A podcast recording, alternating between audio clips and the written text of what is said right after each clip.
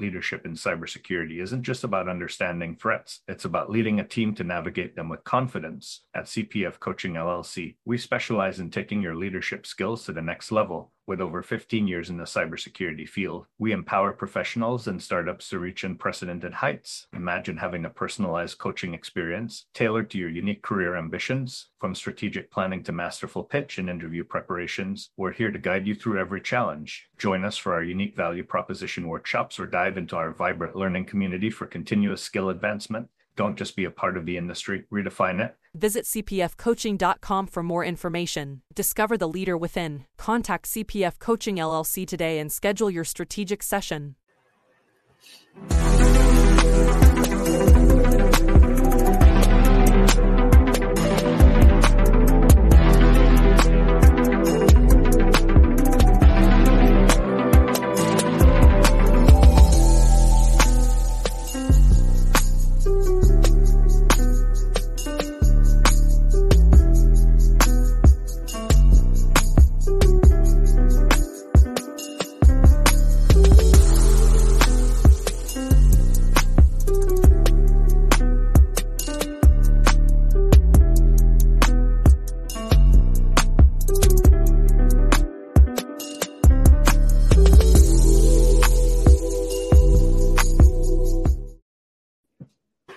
Up? What up? What up? Hey! the star of the show is back.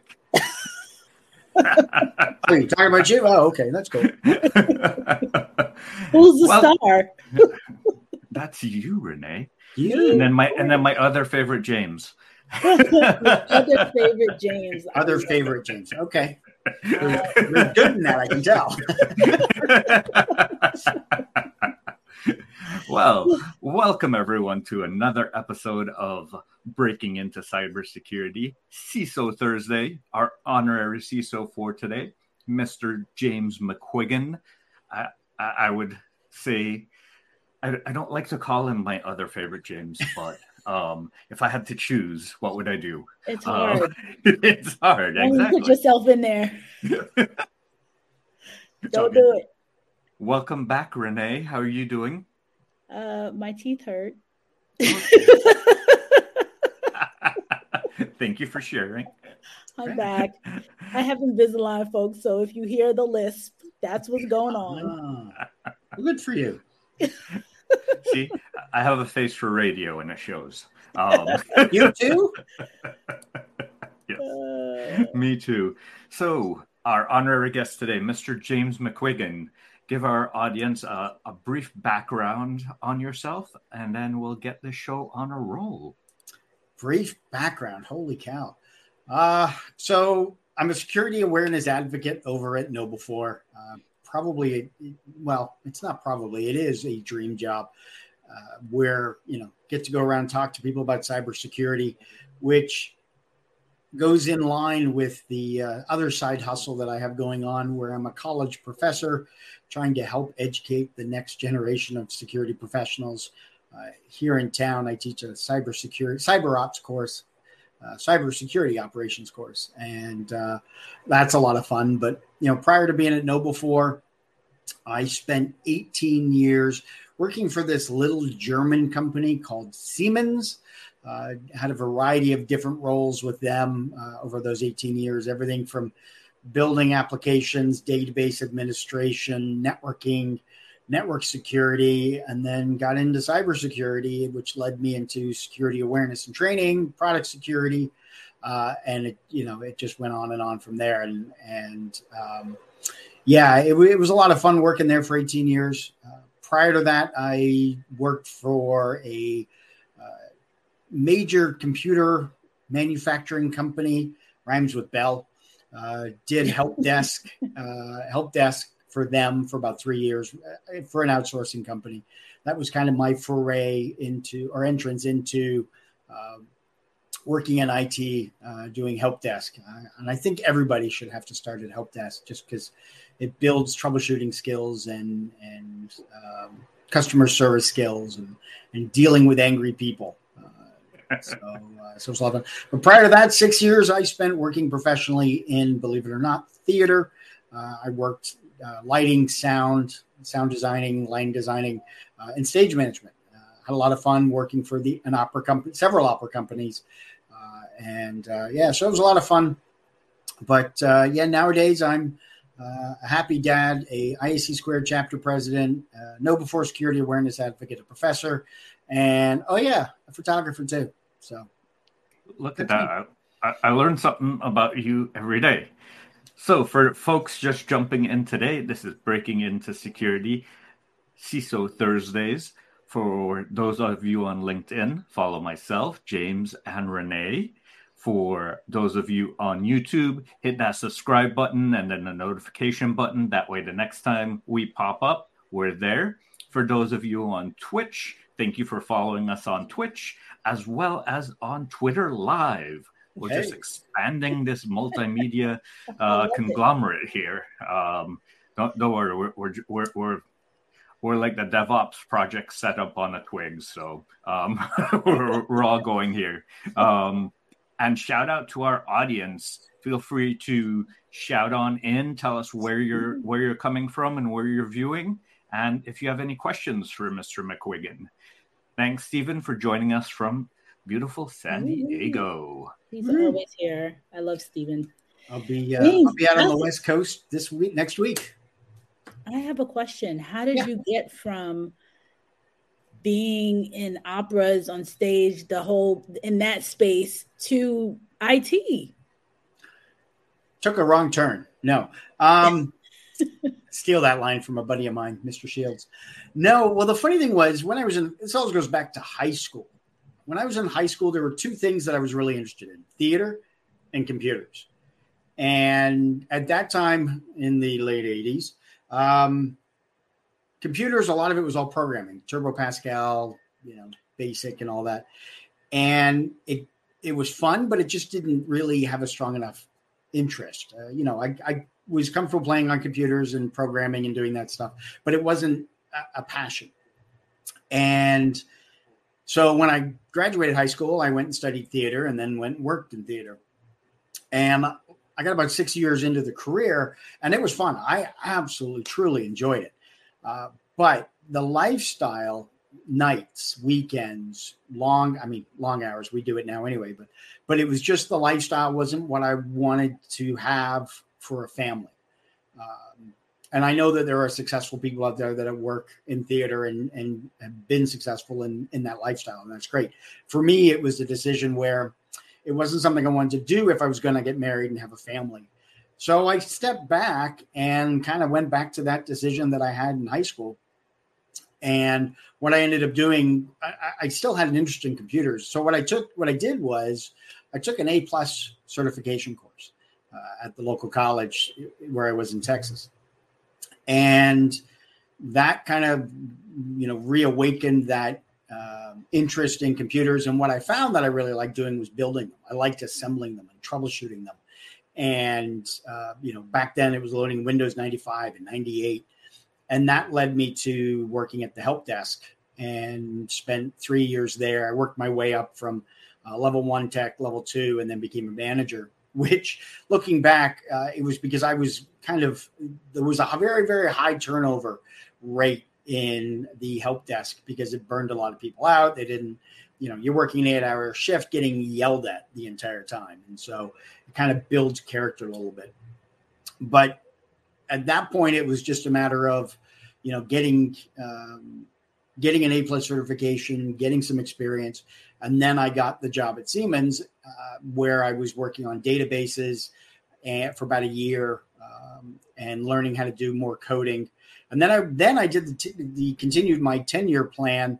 Uh, went back and got my bachelor of science in information technology, and uh, that helped me a little further with um, working at Siemens and got into uh, working in applications and working in networking. And networking, there was a lot of fun there too. But um, yeah, it wasn't until I get into our corporate security office that the passion really came forward. Are you saying in cybersecurity there's no nights and weekends and high level stress didn't say. Yeah, I realized when I said that, I'm like, yeah, but there is there is that we do have that stress level and the craziness. And I mean, I saw an article this morning that a third of the workforce wants to drop out um, because of the long hours, the the lack of compensation, the lack of appreciation from organizations, and it's it made me realize it was a lot like the role of a stage manager in a production. The role of the stage manager is they're there from the very beginning in production meetings, all through rehearsals, documenting everything, communicating with everybody, kind of like a program manager. But it's a thankless job because if anything goes wrong in the show, they're coming after you. Um, if something goes wrong, they're yelling yelling at you, and if everything goes right, they're like, "Okay, great job," you know. So uh, I see that a very similar pattern there, and a lot of folks being frustrated. But yeah, no, uh, getting into cybersecurity and, and the role and seeing the long hours and everything else, I'm like, you know, when you truly enjoy doing what you do, it, it's hard to call it work, but um, I do know, especially on the CISO level, you know, a lot of folks get burned out. A lot of folks don't call it fun, but there are some out there that do, and and uh, it's good to see. You already had the character built in from the help desk, right? I think so. Yeah. I mean, having people yell at me and having people tell me that my product sucks, um, I'm just like, you know, hey, I'm. I one of the things I learned early on, and this is from a customer service standpoint. Early on, was, you know, they're not yelling to you; they're they're, they're more or less yelling at you. They're not yelling you at you because you're incompetent. They're yelling at you because you represent the company. You're the front line, and if you can take it and just let it roll off the back like a you know like water off a duck's back, um, then you can get through that. And a lot of the time, people are just angry and they wanted their problem solved. You know, and I think we see a lot of that with infosec. People are upset, something's not working, or or uh, something breaks, and they're angry at the situation. And so it's a matter of just having to work through that and figure it out and go, okay, well, here's how we're going to fix it. Perfect. Let's make some more shout outs. Hey, Jim from Tulsa, Tulsa Oklahoma. Then we have um, Basir from Virginia. Then we have Bob Henderson saying cheers. and then Mohammed um, making reference back to the, the one man that shut the internet down for North Dakota.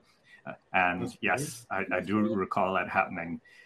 So, James, as you're focused on raising awareness about all the threats, how do you keep up with all the threats to keep everyone else aware of it? A lot of that, ironically, a lot of that comes from doing a lot of reading every day. Um, I'm pulling in uh, Wall Street Journal journal articles. I'm looking on tweets. I'm looking on LinkedIn. Um, I have an RSS feed that I'm connected into a variety of publications, and uh, shameless plug. He's not here, but shameless plug for our good buddy, Mr. James Azar. Um, the Cyber Hub podcast, the, the practitioner brief he does every morning. Uh, early on, um, or in the last several years, a lot of that, a lot of the information I get on a daily basis, I'll, I'll check out the podcast, let that play, and just kind of hear those topics. Had the honor and pleasure of being on uh, a couple of a show of his episodes, and uh, I think I filled in for him once or twice. But um, but yeah, a lot of it comes from, you know, like I said, my RSS feed, looking at uh, podcasts. There's a couple of great podcasts that are out there on a daily basis that give you updates. Um, but then also just, you know, chatting with colleagues, chatting through LinkedIn, through, uh, through Twitter, uh, and then supporting all that comes out of the, you know, working with the uh, chapter that I have here that I'm a part of here in Central Florida. James, you said that you heard from or some research that was done recently is that a third of practitioners are ready to leave the industry, or was it a third of CISOs? It was a third of practitioners. It was, I didn't get all the way through the article, but, and I can dig it up and share it with you afterward. But a lot of it, it was people, it was practitioners. It wasn't CISOs directly, okay. but it was people that are working in the industry that are frustrated. And we all know how we're trying to get more people coming into this industry. Now, I didn't, this was out of a thousand different practitioners that were working. So um, it, it was interesting, but it just was kind of alarming to me that, you know, here we've got people working, but they're getting burned out. they're either not able to take the necessary time off because of work shortages. I mean, I know a lot of organizations now are suffering work shortages where they can't get the people in. Um, and so I know that's probably going to be a hot topic next week at the RSA conference. A lot of people walking around and talking about that.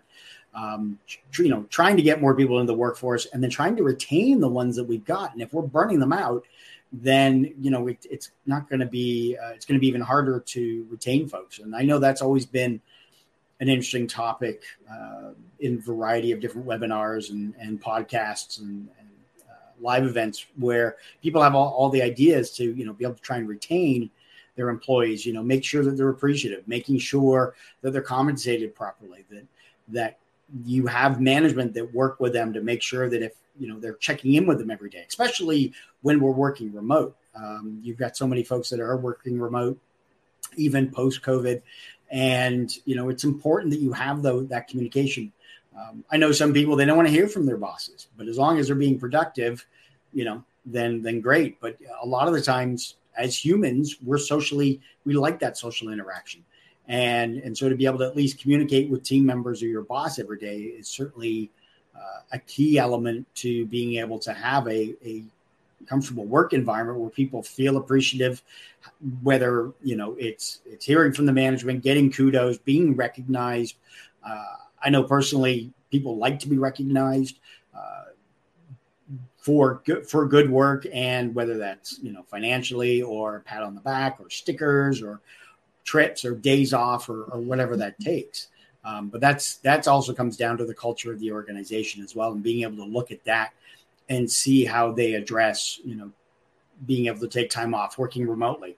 I mean, yesterday, I think a lot of us probably saw the article um, at Tesla, Tesla, where they're not going to allow any remote work. You got to be working from at the office or you're fired. So, you know, you got to look at that culture and see, okay, I want to work there? And um, I need to um, start calling into the Tesla people. What's that? She said she has to call, calling in. Coach time. um, we'll see how that goes. Yeah, right. Yeah. yeah. Um, but it, I mean, you look at that and go, so if you're comfortable working in an office all the time, then okay, good. But if you're somebody that wants to work remote and you see that that's not an option, well, then you know you don't want to be applying that. Yeah. I mean, I was on, I was, I saw some of that on Twitter, some of the responses, and people just automatically jumped into, um, good luck. Like you're not gonna the, the talent is going to walk away um, in this current environment. And yes, there are roles that need to be um, in person, but minimum 40 hours a week. I was like, is he serious? Because you know, like he flips off, you know, he does stuff. is he for real? OMG. Professor uh, Roger White says management sometimes does not add value, so we don't like talking to them. Oh, right. I mean, um, yeah, I mean, yeah. If you got management that's not adding value, then you don't want to be working for. Them, you know. Oh I mean, my goodness. And it's you know I know for me in in the past when I've worked for, I, have been extremely fortunate. The managers that I've worked for have been fantastic. Uh, some have gone on to become really good friends. Um, but I've had my fair share of managers that it was difficult to talk to. And so that was my cue that, well, look, if I can't communicate, it's a two way street. Um, you know, so if, if I can't communicate with you and we can't have conversations and you're just going to yell at me or you're just, you're not going to listen to anything I say without any type of feedback, then I'll just go work elsewhere. Right. Easier said than done. I get it. But that was my cue where I said, okay, time to start looking elsewhere.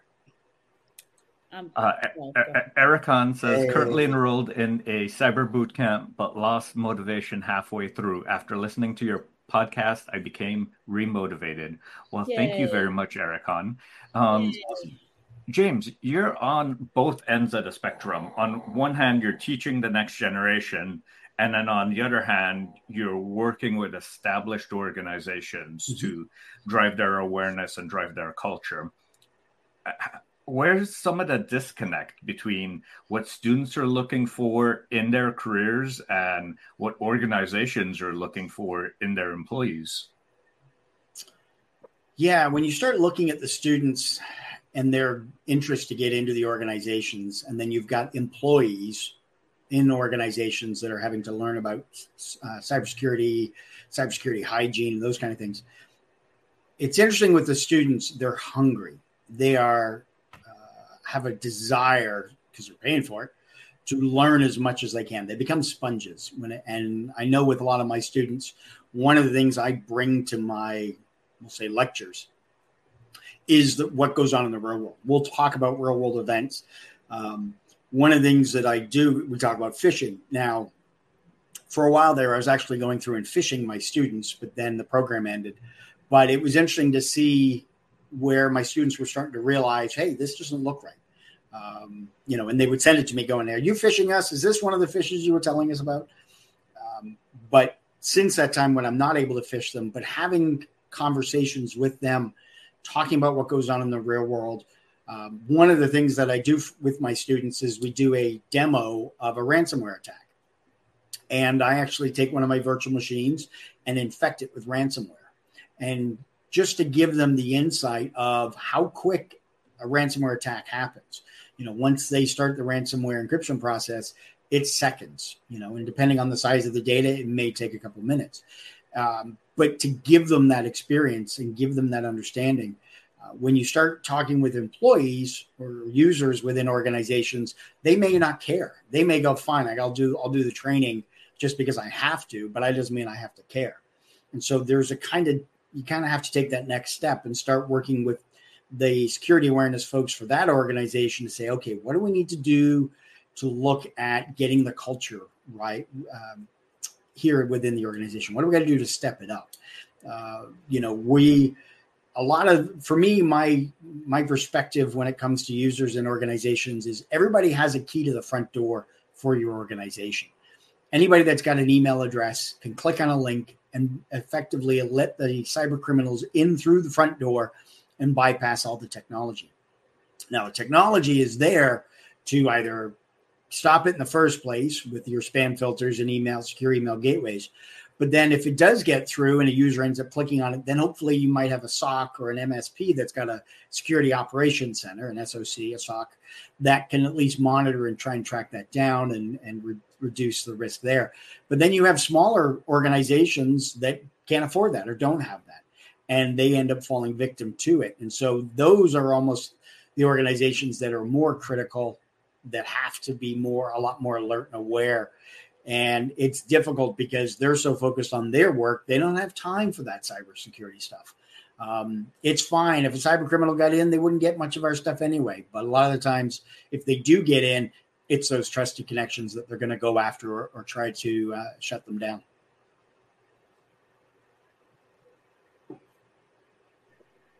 Now I'm getting back to computer networking. Ah. Uh, no. Um, here we go.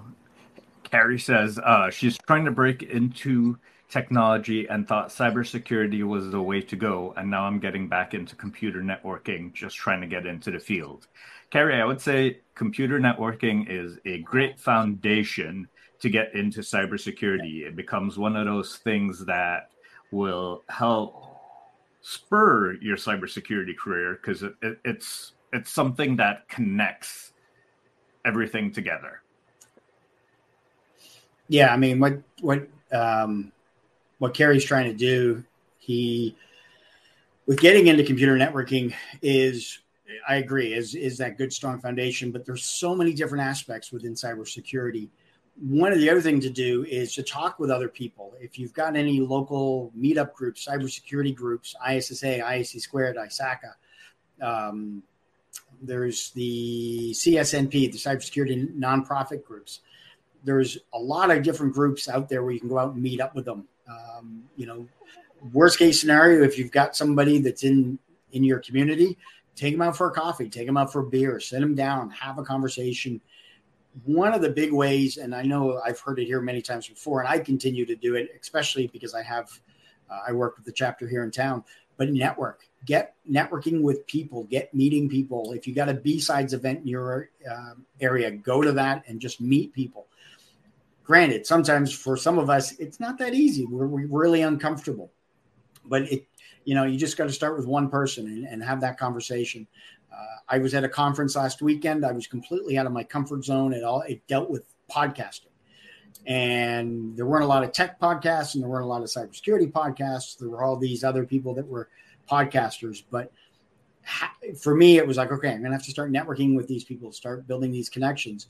And sometimes it just starts with one. You know, you find a little connection, you start having a conversation, and then it goes from there. It's not an immediate return of investment, so to speak, when you start networking. It is something that you have to build up and it takes time. It took me nine years of connections with uh, people to get where I am with KnowBe4. Um, uh, and with the uh, school here. Some people, you know, I I've had chapter meetings where somebody said, "Hey, I'm coming into town. I'm moving to to Florida." And um, trying to meet people, I said, "Yeah, come along to the chapter meeting." He ended up coming to the meeting, met somebody that was actually hiring uh, technicians, uh, security folks. He ended up chatting with them at the meeting. Just happened to be sitting beside him chatted it up, discovered he had a job opening. He applied. Three months later, he moved down because he got the job working there because of that uh, networking opportunity. Not every time is that going to happen. It could take nine years. It could take 10 minutes. uh, it's just going to depend. But networking is a great way to be able to build up those resources, build up those connections, especially like on LinkedIn or Twitter or whatever, wherever else you want to do that. You end up going to a physical conference, and then you may get to meet some of the people in person, and again, strengthen that networking uh, and that connection.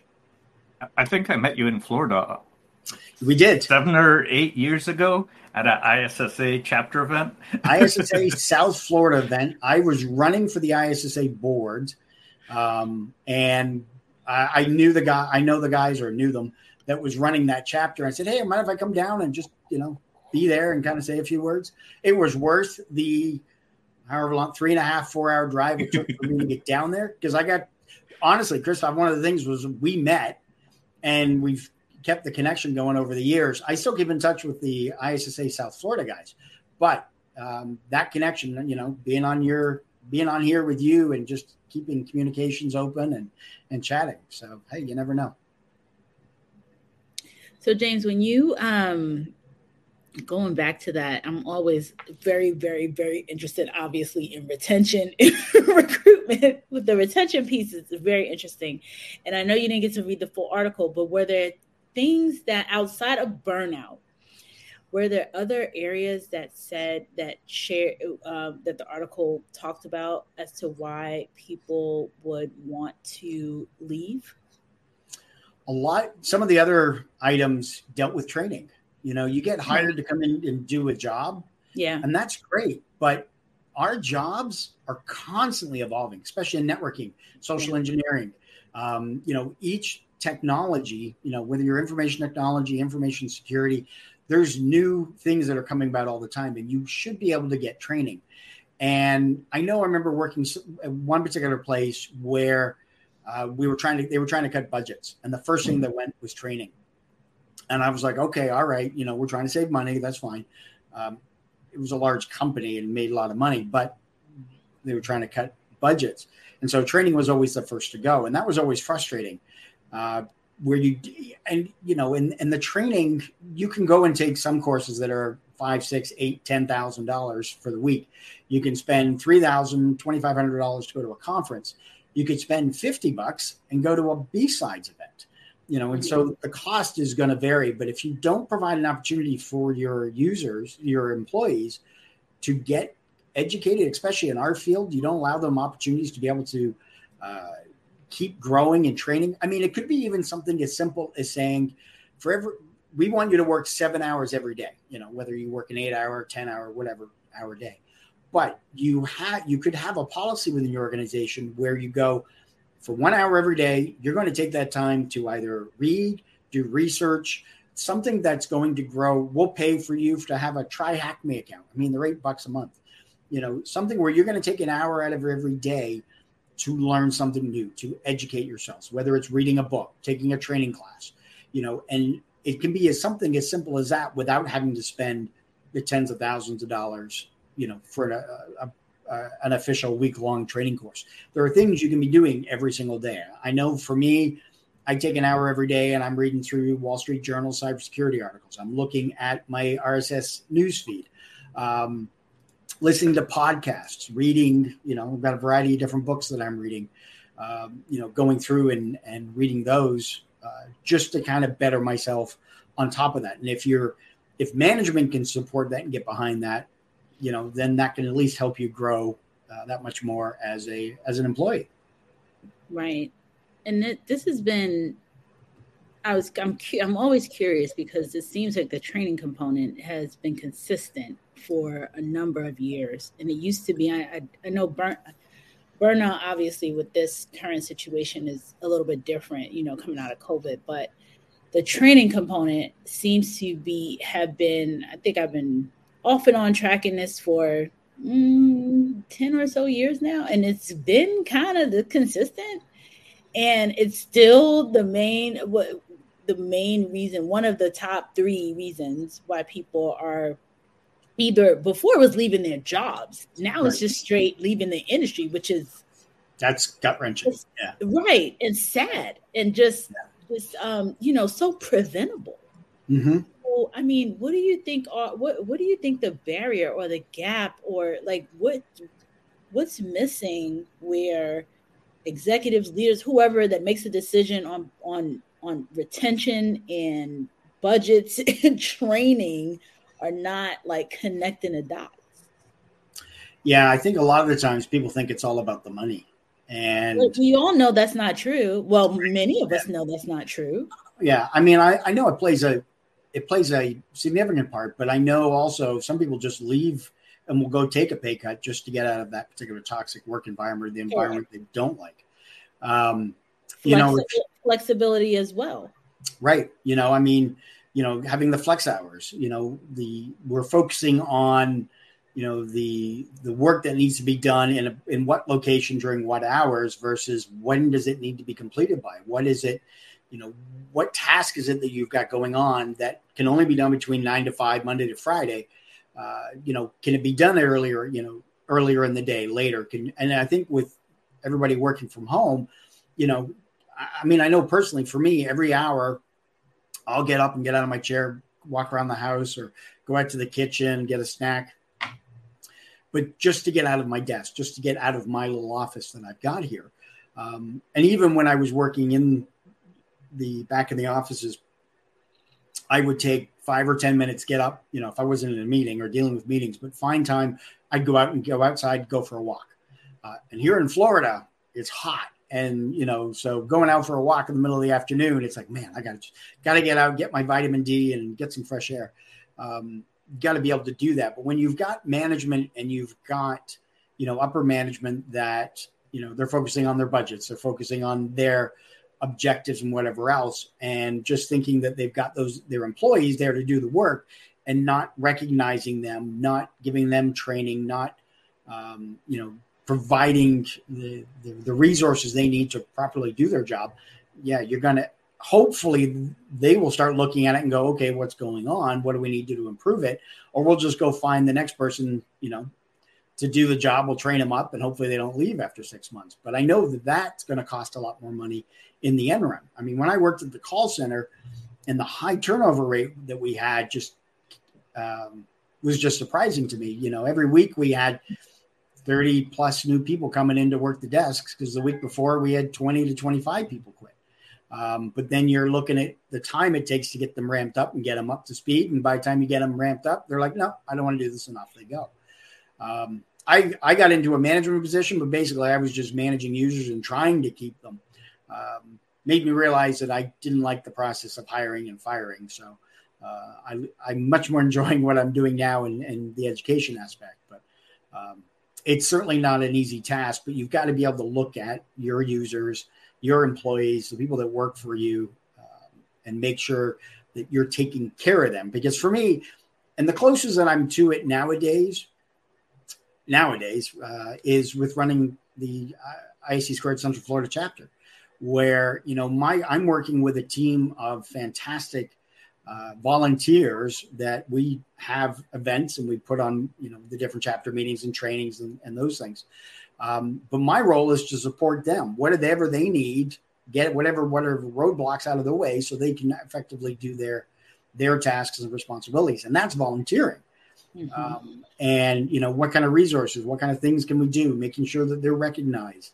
um, yeah, so if there's that disconnect, then either the management have to kind of reevaluate, and either they're happy with the fact that they have turnover and people leaving. Um, but no, my opinion, nobody wants to see somebody go. But we're with the great resignation from last year and what we're starting to see now, it, there's going to have to be a bit of a mind shift uh, to uh, to correct that. As, yeah. as you're talking about that mind shift, and you you think about what we need to do to both grow and sustain our industry, why haven't employers been open to alternative ways of introducing individuals to organizations through apprenticeships, through things like that, where they're almost taking a reduced hedge on their bets because you're working from an entry level on up, but you have that loyalty because you're getting that on the job training, you're getting that continuous education from the employer versus trying to continuously poach from their competitors or poach from the market uh, any mid level or senior talent left out there? You know, I, for me, one of the things that I've I've experienced over the years, and I think apprenticeships would be great, internships would be great, and I think organizations need to do more of them, especially when they're looking for that entry level person. Um, you know, don't be looking entry level, and it's I'm hoping it's getting better. I, uh, we know Naomi's out there always uh, flagging those organizations that post for an entry level position with a five year CISSP cert to go along with it and all this other experience. But I think, you know, you've got college kids, and I'm seeing it here in Central Florida where there are internships opening up, um, even through Valencia, the college that I'm at, where they're always looking for internships for, to get their students out there either in their last semester. Um, but if you can, you know, if you want we look at organizations over the last several years, and you know, one of the big issues of my our parents' generations was loyalty. You would remain loyal. You'd work for that company for 35, 40, 50 years. Um, and we're certainly not seeing that anymore. Now, are we expecting organizations should be loyal to us? You know, publicly traded companies are loyal to their um, stockholders. And I saw that I've seen that in other organizations.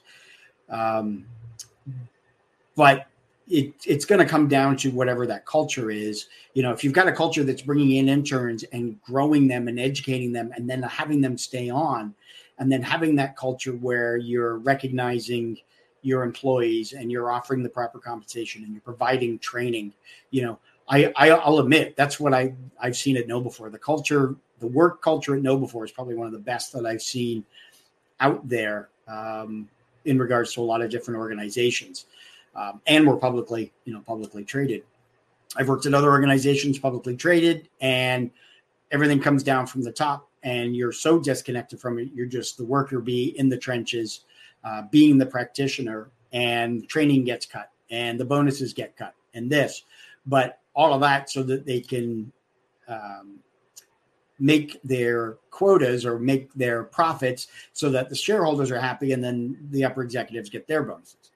Um, you know, it's a bit facetious saying that, but you know, that's kind of you, from a practitioner standpoint, that's what a lot of people see. What are the optics looking like? And so a lot of the times people get frustrated um, with that, and then they're just saying, "Well, that's it. I'm going to go somewhere else." And they go somewhere else, and they get and they see the same thing there, and then they say, "Well, forget this industry, and I'm gonna I'm gonna go elsewhere." But if you can get organizations where they can start bringing in internships and work with those employees, if your fear is, yeah, but we could train them up and they go elsewhere. Yeah, but what if they stay? If they can stay and work with you in, you know, five, ten years, um, you know, and then maybe move on. But because um, a lot of times I would see in certain organizations, and hear stories talking with colleagues who would be like, yeah, so I was working at the company for five years. I left, I went worked at another company for two years, came back to the old company and had like a 120% raise than what I got when I left. Um, mainly because they went somewhere else, got a bump up, came back and got even a bigger bump up. because if they'd stayed at that company for those other two years, the most they would have had would have been 10%. So when you've got that kind of a work environment and you're not allowing to properly grow your your um, your users, you know, you're going to certainly run into that kind of frustration with that. Yeah, I think there's a, a statistic that says that for every two years that you stay at a company, you're losing a potential 50% it increase in salary in in some roles. Wow. Yeah, it's it's crazy. Uh, but that that's what's happening today. Uh, one of the questions from Carrie is, how can I find apprenticeships? I'm not in college, and I've been taking free classes online to get my computer networking skills going. Carrie, one of the, the things is the difference between uh, internship and an apprenticeship. Internships tend to be school based. Yeah. Apprenticeships tend to be funded by some other mechanism. Sometimes you're supported by the government. Sometimes you're supported by organizations who are using state and local grants as well. So I, I would look up. Uh, um, CyberUp is one organization that does that.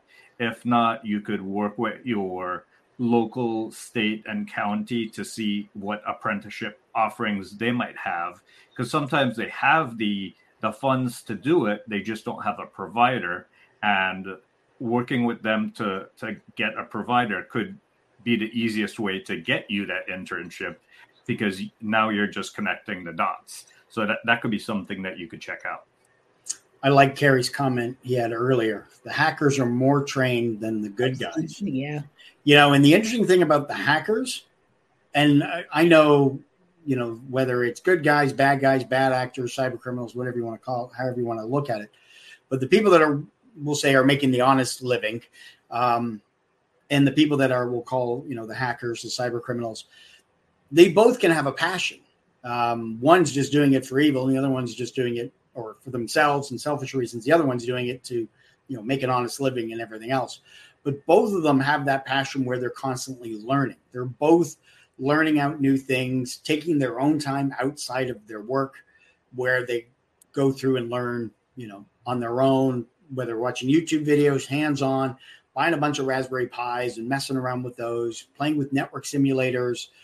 Um, and there's a variety of different ones out there but both have that passion for either learning or wanting to, you know, figure things out, put them back together, uh, figure out how they work. You know, that that's kind of for me, that's always been the definition of a hacker is somebody that that sees something, wants to figure it out, figures out how it all works, takes it all apart, either figures out how to put it back together again or figures out a better way and does it that way.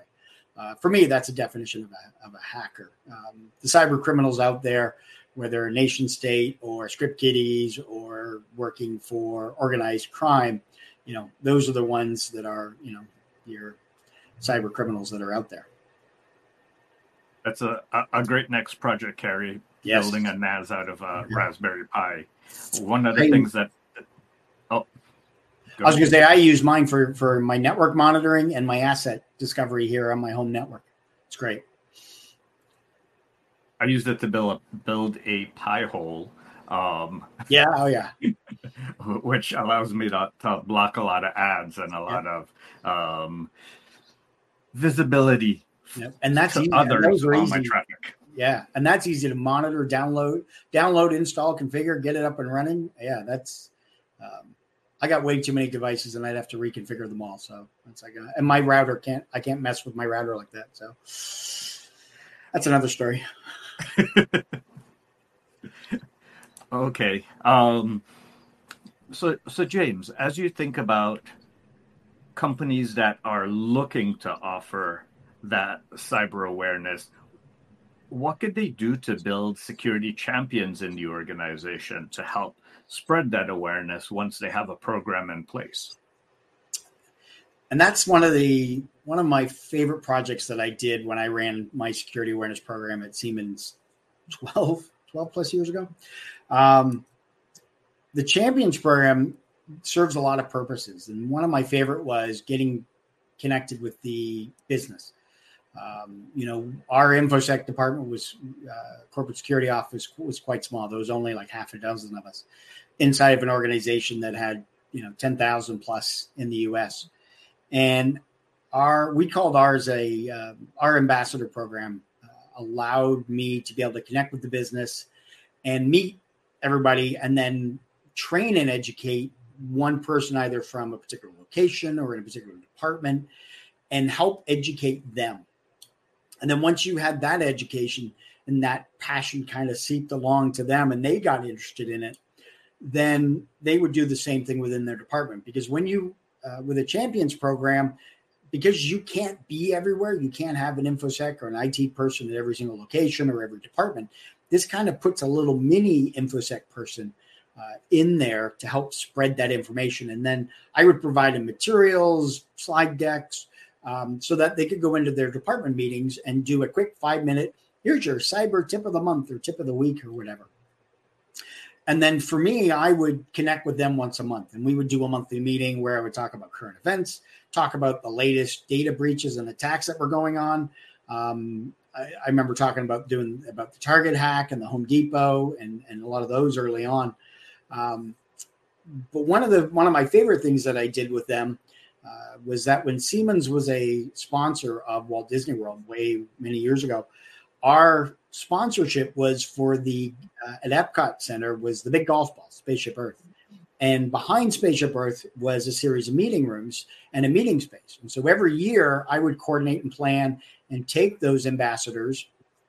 They'd have to ask permission and get funding from their departments to fly down to Orlando and come to this one day event. And then I would bring in people like the FBI, I'd bring in other special guests to present and give them kind of like a really fun day um, of security and fun and Mickey Mouse. Um, and because then we would, after I think we were done around four, park was open until nine, we let them go and play in the park and they got to go on rides and see the fireworks. And so, you know, that was another kind of a fun thing to reward them for the work they've been doing on top of, you know, the, their other work that they did. Um, and um, so for me, the ambassador program, personally running it was great, building the connections, but it also helps spread your message and get it out to the various departments, regions that you have um, within an organization, and then figuring out a way to do a fun day with them, whether it's you bring them into your location. Um, or you do a meetup somewhere or, or whatever, but try to figure out a way to be able to give back to them you know, swag is always a good thing. Everybody loves swag. So, yeah. Wow. I, I, I love that idea. I, I wish my companies would take me to to Disneyland. well, it, it didn't hurt because I live here in Orlando. It didn't hurt that it's in the backyard, so it was easy to go to. Talk about retention. Yeah. I never had an I never had an advice. I had out of the three or four years I ran it, I only had two advisors leave uh, the program. So, and I had about 70 of them. So that was great. Wow. It was fun. Yeah. It was the one I ended up shifting roles when I was when I was there and I ended up having to leave that program. And that was the one thing I really, really, really missed. Um, but uh, yeah, so but next week when I'm at RSA, I'm going to be talking about ambassador programs. Shameless plug. Shameless plug. you talking about what kind of programs? Ambassador programs. Ambassador program. Okay. You know, we yeah we call them information security advisors. I've heard champions. I've heard ambassadors. You know, whatever, yeah. whatever you, you want to call it. Right. How to expand your your your security. Your yeah. Right. Spread the culture. Spread the awareness. Give them a point of contact because a lot of the time Mm-hmm. InfoSec could be like, you got to call up and submit a ticket. Well, no, you just go talk to your your advisor, your ambassador that you have in your department, and then they come to me. So then it helps funnel and and address things. And yeah, that was that was a, a really good, a really fun program. Great way to recruit as well. Yeah. Some of yeah. those people you might find out they're like, oh, I'm really interested in mm-hmm. security. Yeah and could be a, uh, a future person inside the team. So I know I started out as one. Um, when I before I got into the security office, I was I got listed as as our advisor for my department as I was getting into security, and it was a lot of fun. And then once I got in the office, I was like, "Can I run the program?" They're like, "Yeah, sure, here you go." like, thanks. Uh, I had I had some a bunch of great a bunch of ideas, and I just presented them, and, and off I went. So it was a lot of fun. It was a good time. Right. Nice. I, I love hearing that, and I think I kind of started that way because I started in the help desk like you, and once I I found my passion for for security. I wanted to get over there as, as quickly as I could, but there was sometimes not a role, uh, not enough headcount, all all the other reasons why. And it, it, took me a while, but I eventually got here. So uh, champions programs are definitely a great way to go. Definitely. 100%. Well, James, uh, I know I have to wrap up a little bit early today. I wanted to see if you had any last parting words for today for someone that might be out there listening, looking to get into cybersecurity and potentially looking to follow in in your path. Oh God, no! Don't follow my path.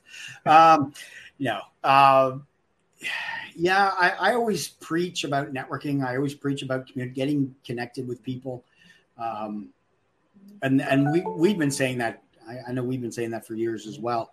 Um, education is important, constantly learning. You know, this is not an industry that stands still. Um, people are writing, there's blogs, there's YouTube channels, there are podcasts. There are podcasts. Um, sorry. Once a month, I release Security Masterminds. I'm the producer of it. I don't do the voice, I just produce it, have a lot of fun doing it. But again, that goes back to the uh, wanting to constantly learn and networking. The people that I'm bringing on the show are people that I've met over the years and connected with in this industry. And now you get to bring them on a podcast, kind of like Christophe and Renee, what I got to do here today. Um, but yeah, keep keep up with the education, keep wanting to learn, keep feeding that passion of being in this industry. And if you're feeling frustrated, then go talk with somebody. Talk with somebody that's in the industry. Um, you know, maybe there's a different perspective that they might have. Or, uh, you know, if you can't talk to management, then then you know, get with somebody else that's within the the organization um, or colleague. You know, go to a, a a chapter meetup group, something where you can then connect with other people and go, okay, so you know we're having this major problem with it with X product or this organization or my boss does this. You know, you never know who you might run into that might be able to provide you a working solution that'll make things better for you. But um, hopefully, not to the point where people want to get out of the industry. Well, uh, uh, if you're feeling that way, at least talk to a recruiter. Maybe the recruiter can help them find yeah. another role. Yeah. At, at a company with better culture. Call renee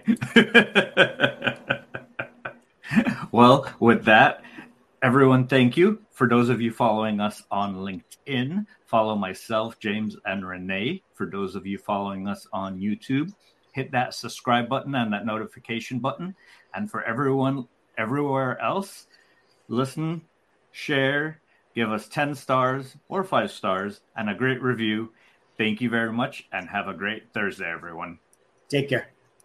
In the rapidly evolving world of cybersecurity, your business needs a guide that's as dynamic as the threats you face. CPF Coaching LLC delivers unparalleled expertise to elevate your cybersecurity startup or business with a decade and a half of specialized experience. We're not just advisors, we're your strategic partners in growth and risk mitigation. Our tailored advisory services range from immediate hourly guidance to comprehensive three or six month packages, all supported with encrypted messaging for real time assistance. For more information, cpfcoaching.com is your destination. Forge a path to success and distinction in the cybersecurity landscape. Connect with CPF Coaching LLC today and secure your business's future